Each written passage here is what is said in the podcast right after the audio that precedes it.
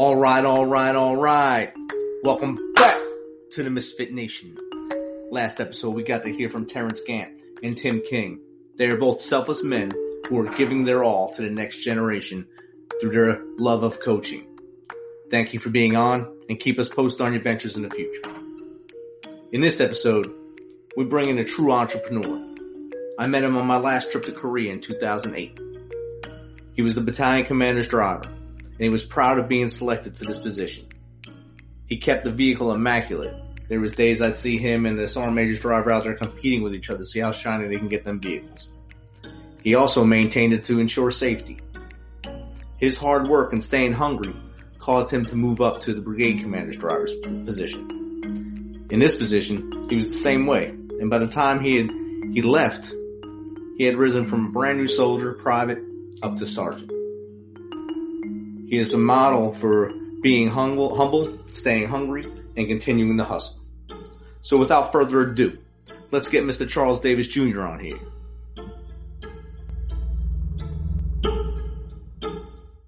All right, everyone. Welcome to the Misfit Nation and Charles Davis Jr., a veteran, an entrepreneur, overall great dude, was a DJ in Korea, a promoter in Korea. And when I think of hustle, I think of Charles Davis. So everyone, welcome Charles Davis in. Hey, how's everybody doing? And thank you for the great introduction as well. Hey, no problems. Great to have you on. When I started this entrepreneur series, I kept seeing your post. I said, I got to get him on here. We had to wait for a response to the line to get you on here, so here we are. So tell me a little about how you've been doing lately, or you can just tell your whole story from whatever point you want through your service to where you are now. Well, let's see. It's kind of crazy because you know how for a lot of us, I guess the time that military service is kind of like a blur a little bit. Yeah.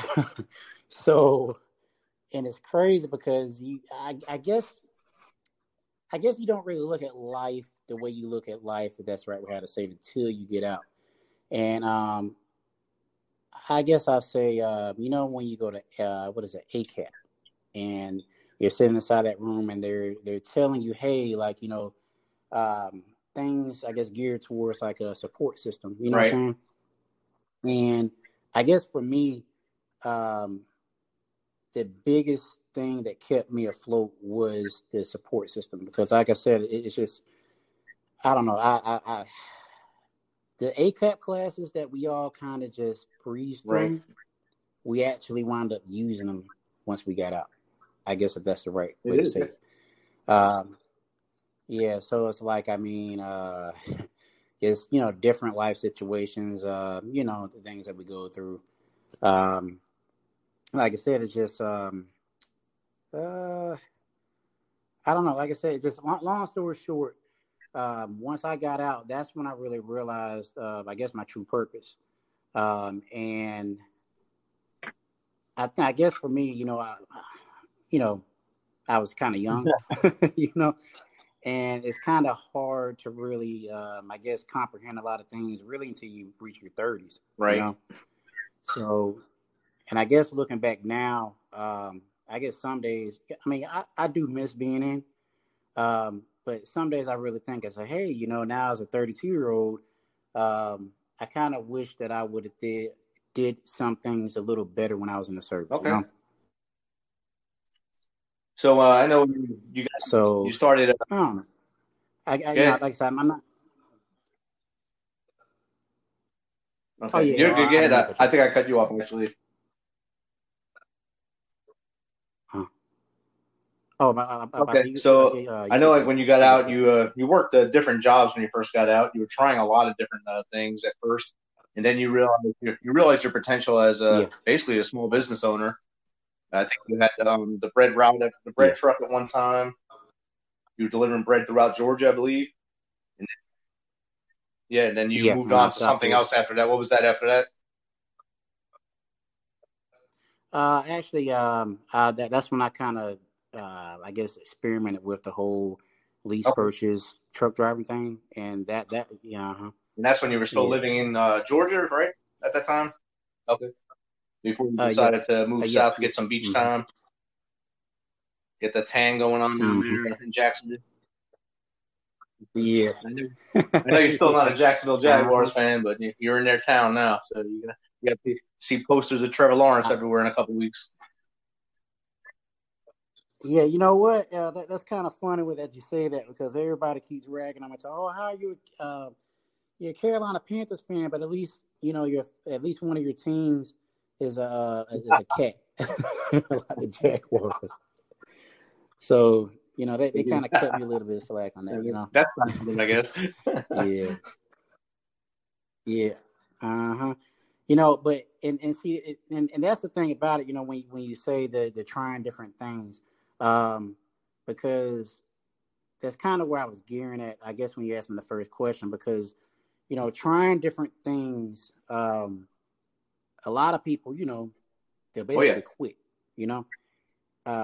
they're quitting or give up. But it's one thing, like I said, that the military, I believe it teaches all of us veterans that, no matter what you do in life, should apply the Army values to the civilian sector, and you'll basically make it in anything. And in addition,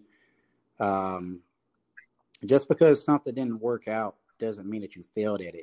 It's a learning experience, So, and I think that's the biggest thing that I've learned.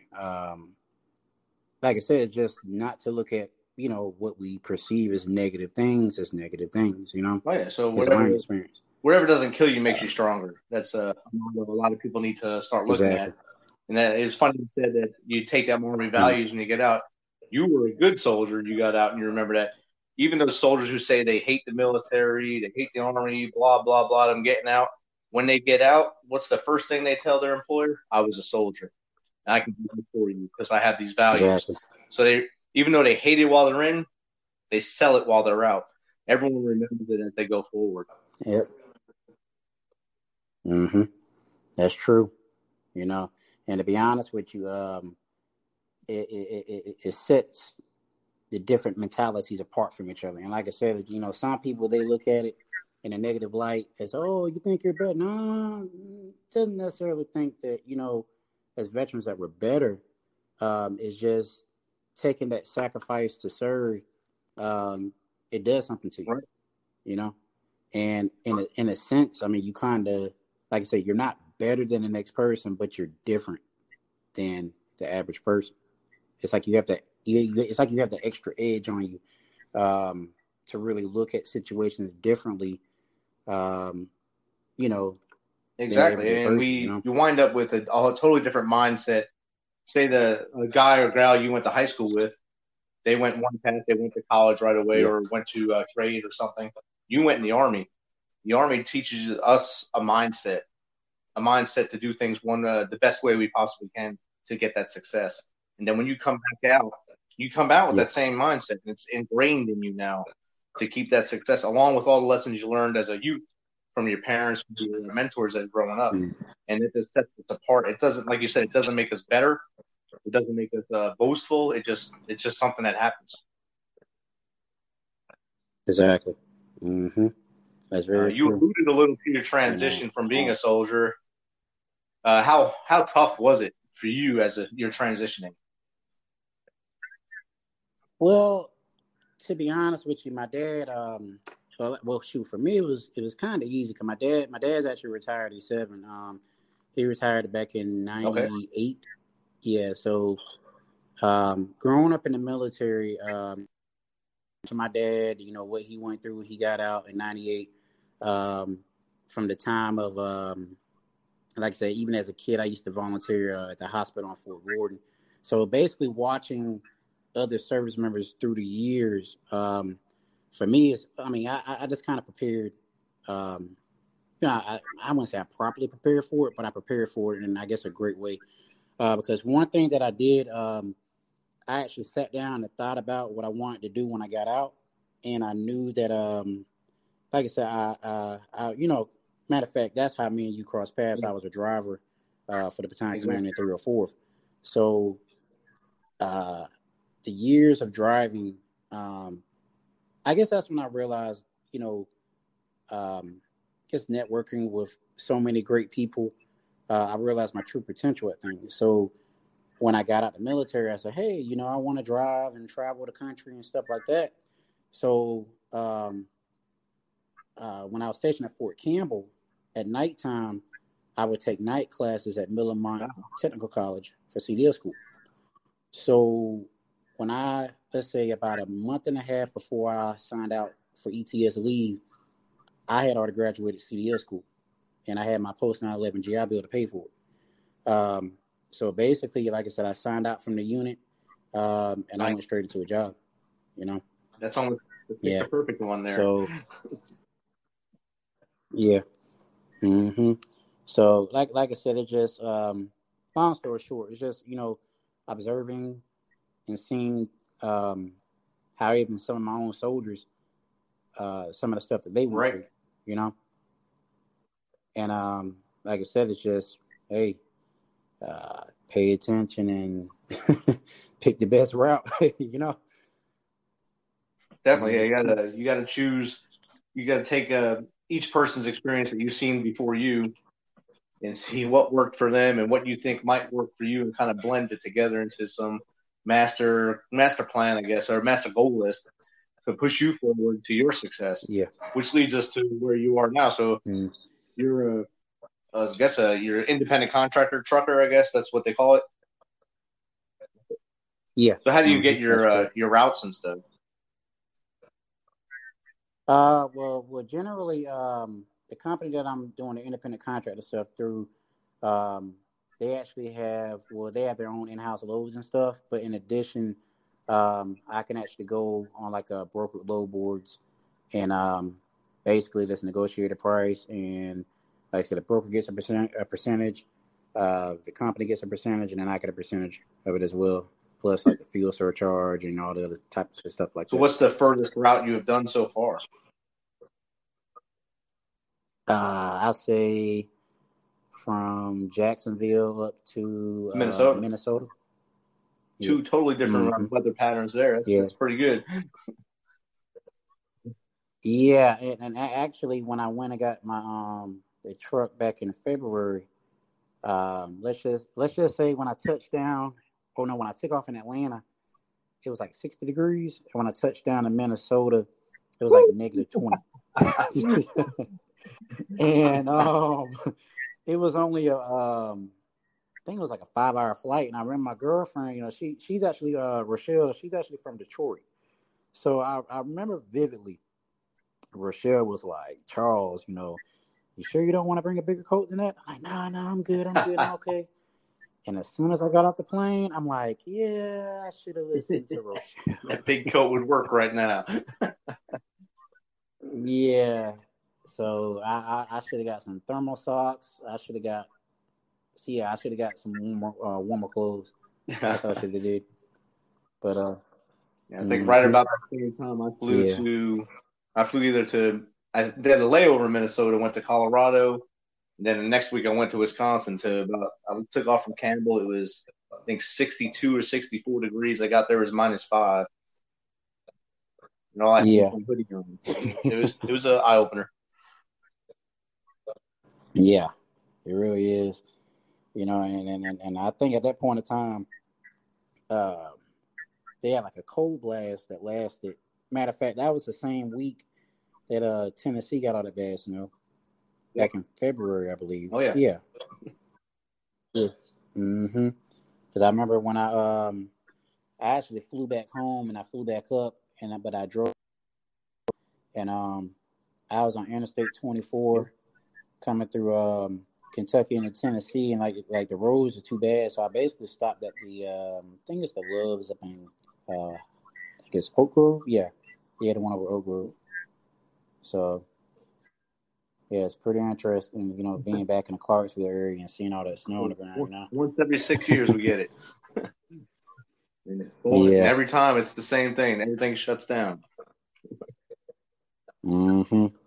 That's true. Because, matter of fact, when I was stationed up there in 2013, that was the last time. Yeah, 13, 14. Yeah, it was the last time. Yeah.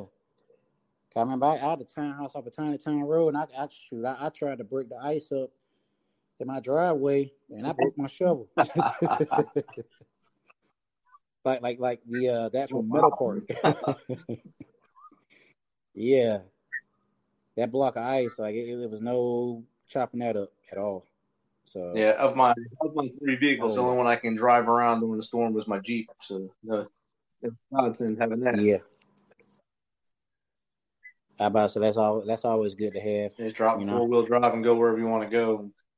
But the downside with all the stuff they put on the roads has destroyed my driveway, so I'll have to fix that later. Yeah. So are you a member of any veteran entrepreneur groups?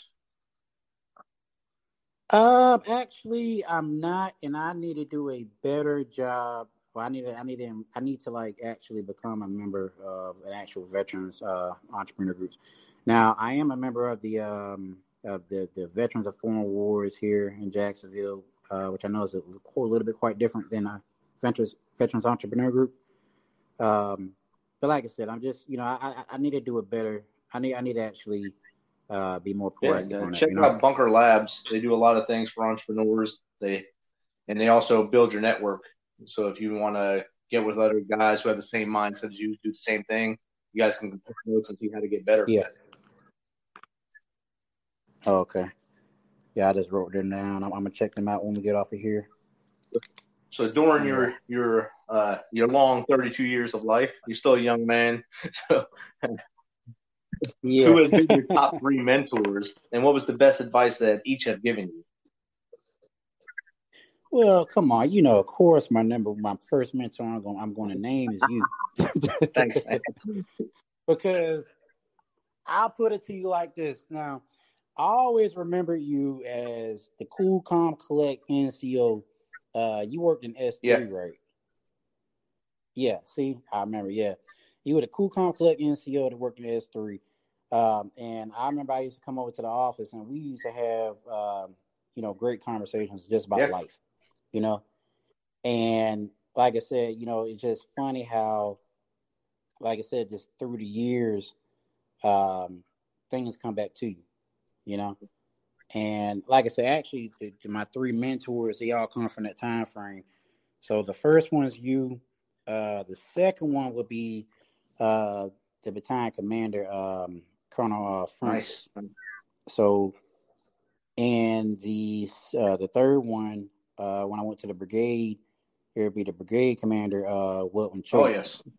So, yeah, so basically, like I said, it's just out of the three of y'all, like, y'all always took the time to actually, converse, talk about life. Y'all gave real advice that, like I said, just when I got into my 30s, like I said, it's just, I can actually think back at the conversations and be like, wow, wait a second. Like, now it makes sense, and I remember the main thing that all three of y'all always try to tell me, life is about the 10% of the things that happen to you, and the 90% is catered, or it comes from how you react to the 10% of what happens to you. Exactly. Because like I said, it just, at that point of life, but in, 2007, 2008 and 2009, like I said, I feel like I was at a time frame where I guess I was trying to still figure myself out,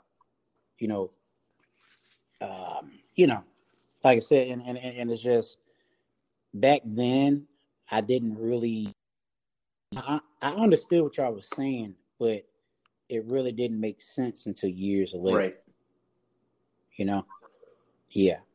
So, like I said, I could look back now and I'm like, wow, like, you just look back at the ways how you used to think about things.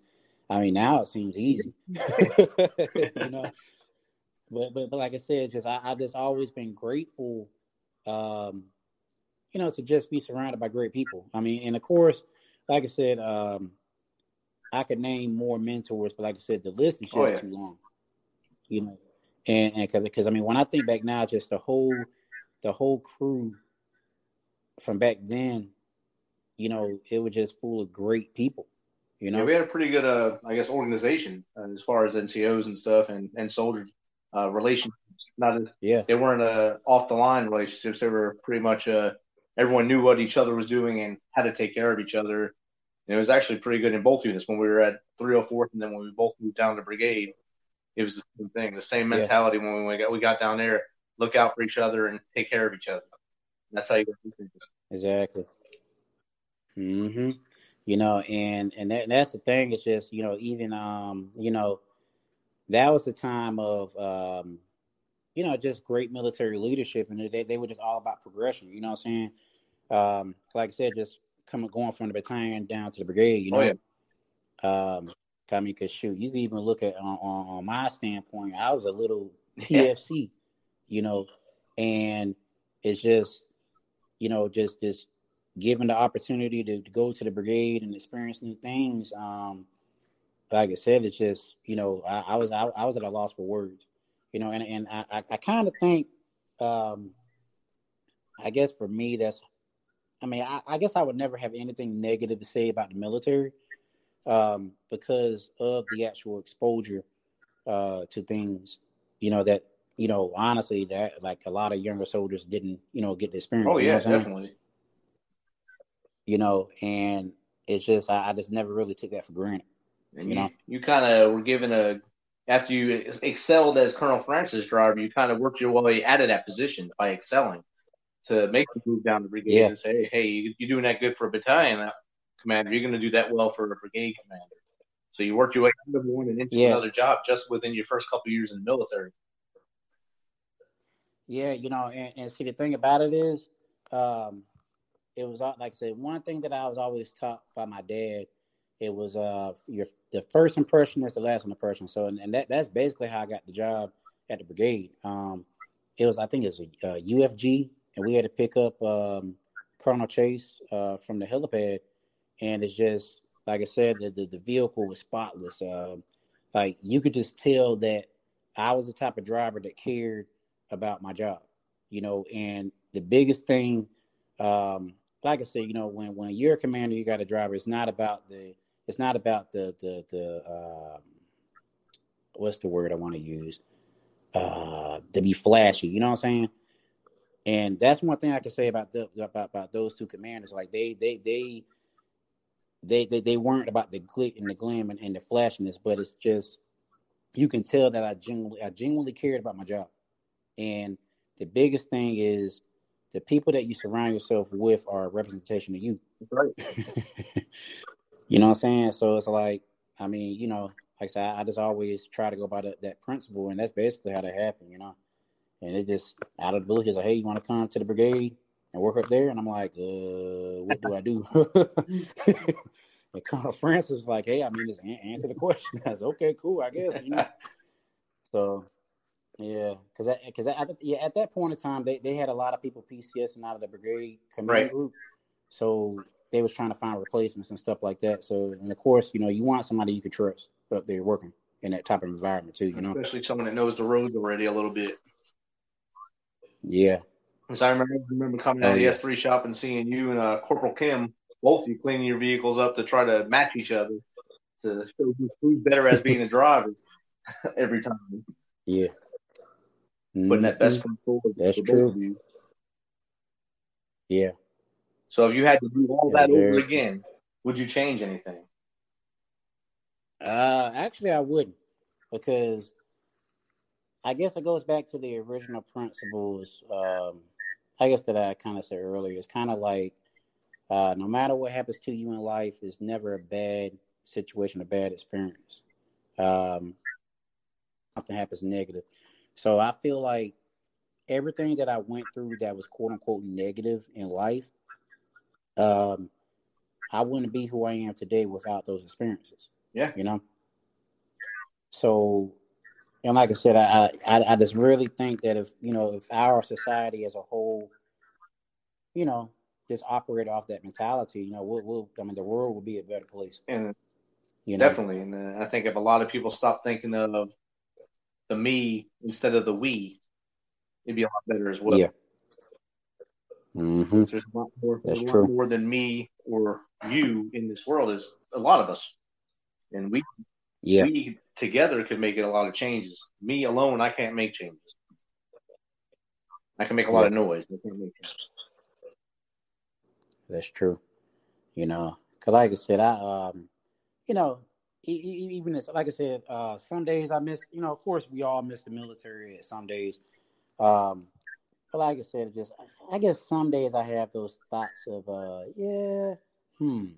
if I was still in the military, how would I go about, you know, XYZ situation? Like, especially like, you know, when you're reading those, the Army Times stories of stuff going on in the military and stuff like that. Usually not good news. You know, and it's just, you just see different stories and you're just like, what was going through that NCO's head? Or sometimes, I mean, like I said, you know how it is. It's kind of like if an NCO is or a soldier is doing something, all it takes is that one NCO to talk to the person, or talk to the soldier or the other fellow NCO, and just have a simple conversation, and they kind of get their mind wrapped around what's going on, you know? Like I said, it's just, I really think those are the things that I miss the most, you know, just those personal moments of just being there for one another. Oh, yeah, you know? Definitely. I mean, my first year out, I did nothing really. 365 days, I sat home and decompressed kind of until I found my first grown-up job. And then I worked with veterans for 2 years, so I kind of still was in that atmosphere. And now I actually train soldiers every day, so I'm on Campbell every day. So I get to see all the camaraderie, all the joking and everything. So it's like I'm still there, but I can go home in the night. So it's pretty cool. Yeah. Okay. That's cool. That's cool. Because actually, I think eventually, that's something that I really feel in my spirit that I feel I need to be doing, you know? Right. 'Cause like I said, even out here in Jacksonville, you got the Navy base, you got actually multiple Navy bases up here in the Marine base. But surprisingly, it's actually, a good amount of Army personnel out here as well. But like I said, I eventually feel that that's something that I probably need to look to doing, right? You know? Because just being, you know, I guess it kind of sucks not being around, you know, service members. You miss that weird humor we have, and you can see that, like every class I teach, I can see the faces. The faces might be different, the names might be different, but the soldiers are still the same. Soldiers are always going to be the same. They're always going to be doing the same crazy stuff, no matter how much technology is in their hands. They'll be doing the same stuff, to joke on each other, or just be that kind of person in the room. I just look around and see every soldier I worked with or every soldier I had as a soldier. And it's amazing every day to see that. Yeah. If I say it really is, man, you know. But like I said, long story short, man, like I kinda really think that when every soldier separates from service, you know, like even the organizations like the VFW and the Veterans of Foreign Wars and American Legion and places like that.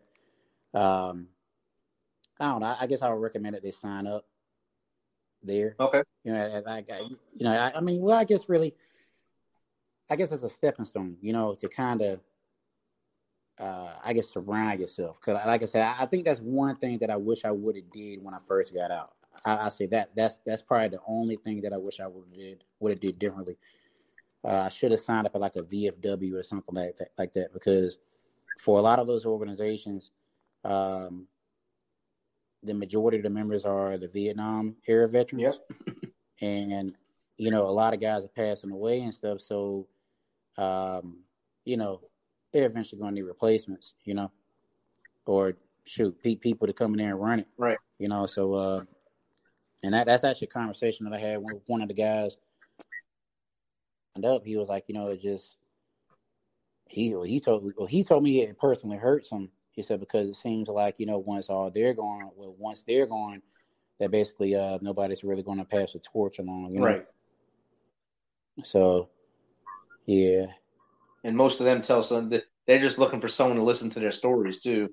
There's a lot of their families they don't want it, or they don't want to share the stuff that they did in the military with their families out of fear that they might think differently of them or something. So they look for for us, the younger generation, to talk to, or even their peers that are still around with them to share. So that's their stepping stone, to go there and get the cheap draft beer, play bad pool, and tell stories. So yeah, that's their life. That's awesome though. Yeah, I'm about to say, yeah, you're right about the with the cheap draft beer, because I remember when I first went in, I said, wait a second now. I said, look, your drinks are this cheap? I was like, okay, yeah. So I did not know that all this long a time, you know. And like, so I literally sat down, like they, you know, I don't want to call them old heads, but they all welcomed me in. Oh, come over here, sit with me, sit with us. I'm like, okay, cool, you know. Like, so I'm the type of person that if I go into a new place, I try to, you know, you try to fill the place out. Right. You know, but it was like, you sitting over there like you scared everybody. So, okay, I'll come over there and talk with you. This ain't that kind of club. Yeah. I kind of think they were trying to figure out who I was. To be honest with you. Another organization you might want to look up to is Team Red, White, and Blue. Yeah. They're in Jacksonville. And they're good because they bridge the gap between military and civilian by blending them together to do workouts and social events. So they're a pretty good organization. Matter of fact, that's the same. That's the organization that you're a part of. I see you post stuff at them all the time. Oh yeah, yeah. Because matter of fact, I need to get back on top of my cardio. Because I see the posts and stuff that you do early in the morning. Yeah. I keep track of you. I try to keep it up. Yeah, I'm a little older than 32 now, though, but pain stays with me now. Yeah. All right, young man, it's great talking to you. Great catching up a little bit. Let's not take it this long next time. You got my number now, same number that came through on the text. You got my email. If you ever need anything, you know I'm here. No questions asked. Just let me know what you need, and I'll try to do what I can to help you out. Okay, well, I said likewise, and I plan on making a trip up that way sometime soon, so I'll make sure to hit you up too. Okay? Yeah, let me know, man. We'll get some dinner or something. All right, well, so that sounds great to me. All right, good talking to you, and thanks for being on the Misfit Nation. All righty, all right, you're welcome. Right, bye-bye. All right. That was great catching up with Charles Davis Jr. As you can tell, he is extremely humble. However, he has never stopped hustling. From the first time I met him in Korea in 2008 on Camp Stanley. I can't wait to see what he accomplishes next with all his time. So you know how we do this. Thanks for taking some of your time to spend with us on the Misfit Nation. Be sure to hit that subscribe button and to share the link as much as possible. We appreciate you. If you want, you can help us out by buying us a cup of coffee. The link will be on our page. As always, till the next time, you be humble, stay hungry, and keep hustling, because we are the Misfit Nation.